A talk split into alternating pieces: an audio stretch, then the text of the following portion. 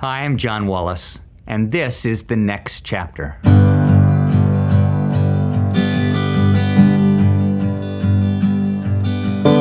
Today, I'm with Dr. Jim Burns, my lifelong friend and president of HomeWord. Jim, it is it's really good to be with you today. It is good to be with you. I remember the exact day you took the presidency. You pointed to a God first sign. I was in that audience, and that was a very special time. I got chills. Yeah, I, I remember Azusa Pacific College before it was a university, this small connected community of accountability, really, and deep friendship. Jim, I, I remember being a freshman at APU and meeting you then. We both lived in Adams Hall. I was uh, I was impressed that you, as an upperclassman, even noticed me. Well, you know, my background is different than yours. I wasn't raised in a Christian home. Um, you had two incredible uh, parents who loved Jesus. And so, you know, my experience was this became my spiritual um, sanctuary. Mm. And, you know, I didn't know every Bible verse and I didn't have any of that kind of background. I'd become a Christian when I was 16. I showed up here late 17 year old. So, um, you know, it was life changing. I met my wife here. Um, so, Kathy and I look at this as much more than a, an education. It was the thing that, um, yeah, it gave us a great education, but it did more than that. It actually gave us community, one of that being our relationship. It gave us um, an understanding of the Christian faith in a beautiful way because we really saw Christ uh, shown to us by some pretty awesome people that were around Adams Hall and some of those other places way back then. Azusa Pacific College, I haven't used the, the C word for a long time, you know, yeah. I now use, of course, university too. Yeah. You know, I remember uh, you dating Kathy, how really jealous I think the guys were on campus, but I think also a little perplexed that Jim Burns was dating Kathy. I think we were all wondering, how is this going to work? and then it worked. It did work. We've been married 44 years, and uh, 17 days. So, you know, we got the days down. Um, and it did work. The funny thing was, John, at freshman orientation, I saw her and I said, I'm going to take her out on a date. And the two guys I was sitting next to, who I didn't know, they laughed and, and, and was like, yeah, you're really going to take her out. And she immediately got a boyfriend. We became, you know, just friends. But that was a good thing. And she'd always say to me, you know, what should I do with this guy? And I'd always say, break up with the scum. There's somebody better. and uh, and finally, you know, we started dating, and and uh, here we are today you know, uh, still excited about each other. Never a perfect marriage. We've said we have a high maintenance marriage, which is kind of a funny thing because we we end up writing on and speaking on that subject.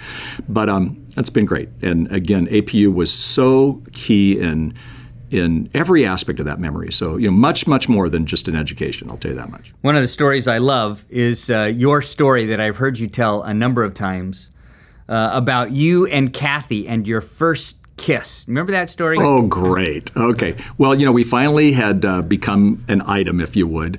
And man, I'd been thinking about that kiss for a long time. In fact, my mother gave me a big bird pillow um, when I went to APU, and I have no idea why she gave me this pillow, but you know, I would practice every night on Big Bird, and uh, and I don't know why I did that, but I'd close my eyes, tilt my head, you know, and give Big Bird a kiss, and uh, finally it wasn't like she said you could kiss me, but I knew it was going to happen. We were at this uh, we were at this party. It was a Christmas party, and I knew afterwards if I kind of took her to the side, I might get that really quick kiss. And uh, so I had been practicing for all these you know months. So I actually closed my eyes, tilted my head, and placed my lips on what I thought was her lips, but I ended up kissing her on the right nostril. And I can remember driving. Now back then, her dorm was up on a hill it was called the Hillside Campus. It's not there any longer. And I was driving back to Adams Hall, going, "You missed her lips, you fool!" I even came into my uh, my room. Some guys were messing around the room, and I just said, "I missed her lips." They said, "Whose lips?" I said, "Kathy's lips." And they said, "You'll never go out with her again." You know, because I think they were also in shock that you know she had even gone out with me. But you know, today we're married, so. You know, in some ways, our life is woven through with these seasons of adversity followed by these redeeming moments. I think that now that we are grandparents, we see that come full circle. There's no more redeeming moment than looking into the eyes of our grandchildren. I know it's the greatest thing in, in my life. I mean, it's just it's just wonderful. Actually, we have our two grandkids living with us because our we're in a little bit of transition with my daughter and her husband are moving, and so they needed some housing. And I wake up every day. Today, I, I had to leave early to a to a small group support meeting, and I was sad because I didn't get to hang out with James and Charlotte. You know, but I come home earlier. Um, I'm sure you do the same kind of thing. It's just unbelievable how I now put my life around this, and it's just it's a great joy. And really, you know, we have a phrase at HomeWord that says one of the purposes of the church is to uh, mentor parents and grandparents, and the parents and the grandparents. Uh, mentor their kids, and the legacy of faith continues. And for us, this is our first generation. I mean, our kids are our first generation, and then these grandkids are the second generation. And I'm so thrilled that, you know, we I dedicated uh, at our church on Sunday our little Charlotte, and you know, I mean, I had just had tears rolling down my eyes, and it was it was such a moving experience for me to get to do that, but also going, wow, this is now second generation. I get teary eyed just yeah. thinking about it. Yeah. And here we are, Jim, in our mid sixties, our autumn years, the best years yet. I wonder what we would say to our 18 year old self. Knowing what you know now, what would you say if you could travel back and talk to the young Jim Burns. You know, it's funny. I think there's a couple of phrases that I've been thinking about.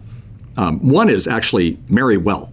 Okay, yeah. now everybody doesn't marry. I understand that, but still the vast majority do. And this generation, that 18 year old, isn't thinking about marriage, and I wasn't either. You know, they're kind of meandering toward sure. marriage, and that's sure. fine. But very well, and I, and I feel like I made that decision with Kathy. I don't know that I knew everything about it, but I, I feel like you know we made some good decisions early on, and, and that was really that's that's been you know one of the major factors of my life. But I would also say to that 18 year old, I would say you know there's pain in life, and it's either the pain of discipline or the pain of regret. And so you know do life on purpose, um, do life with God. Um, you can do it without God. It's obvious that, and we've all tried that, but for me, there is pain, but it's the pain um, for me of, of, discipline, disciplining myself. You and I have spent hours talking about spending time with God rather than just picking up the newspaper first thing. Not that any 18 year old even knows what a newspaper is. By the way, if you're 18, it's that little white thing that your parents used to read. Um, but you know, the point being is that you know I've I have found that that discipline has has changed uh, the way my life has turned out and yet there's been pain in that too. I mean, so there's pain in life. I mean, who thinks that there's not going to be pain? There is going to be pain, but we, there's a lot of pain and regrets. And you look back after all these years, and you go, "Wow, I, I, I might regret that if I would have gone a different way." Yeah, boy, and I remember Mexico. what a time we had. There were there were camps of students, high schoolers from all over America, and and I watched you work with them in those moments of of them bringing to you their conversations and, in many ways, uh, the confession that they were wrestling with that somebody needed to hear. And, and I love that theme that you are so much more than the mistake you're talking about or the mistake you have made. Jim, I've seen that in you time and time again as you counsel and give your wisdom to students and families and parents. Talk about that theme you are so much more than your worst mistake. Well, a lot of us focus on the bad stuff we do. How easy is that? You know, and yet the truth is, is that you know, I think God looks way beyond that bad stuff. In fact, I was thinking about this. You know, uh, Jesus said to a guy named Simon, Your name is no longer Simon, it's Peter. And it's funny because 2,000 years ago, there was no one named Peter or Pete. I mean, that means the rock or the stone. But he kind of nicknamed him. But Jesus believed in him so much that he even became the rock or the leader of the Jerusalem church.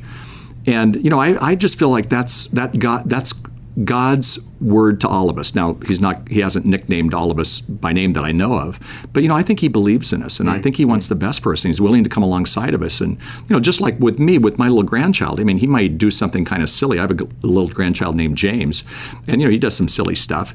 Um, but you know, I love him, and I'm going to pick him up, and you know, he's going to skin his knee, and I'm going to say, you know what, everybody skins their knee, you know, and you know, God even much more um, has such a much more loving attitude toward us than we think. Mm. And sometimes we have some weird, you know, tapes in our head from the past or whatever that, you know, he's some kind of big ogre who, you know, hates everything that we do. That's not the case at all. He loves us. He believes in us. He wants the best for us. Sure, he builds boundaries around us. Why? Because he wants the best for us. Mm-hmm. And that's been one of the key messages of my life to, to students. There was a season of my life where I'd speak to about a quarter of a million kids a year.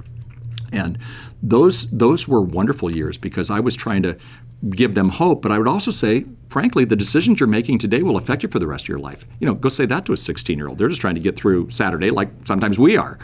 But the point being is that today young people and even you know as we look at millennial and gen z and whatnot you know and the people who are walking on this campus the decisions they're making are affecting them for the rest of their life and you know what's great about a place like azusa coming back to azusa is that apu actually helps them learn how to have the skills to make those right and wise decisions will they always make the right decision no but they have the skills to do that and that's one of the things i learned but it's still happening every day homeword has grabbed a hold of a big hairy audacious goal to lower the divorce rate by 1%. Would you, would you talk about that? Yeah. Well, you know what? We started looking at, um, at kids because when I wake up, I'm still thinking about kids. Um, how do I help kids here in the United States and around the world? And, uh, and I realized later on as I got older that the most effective way for me to do that was to help their parents and help those parents' marriages as well. So we came up with a with a thought. We just said one day we're sitting around the table, and we said, what would happen if we could lower the divorce rate by one percent?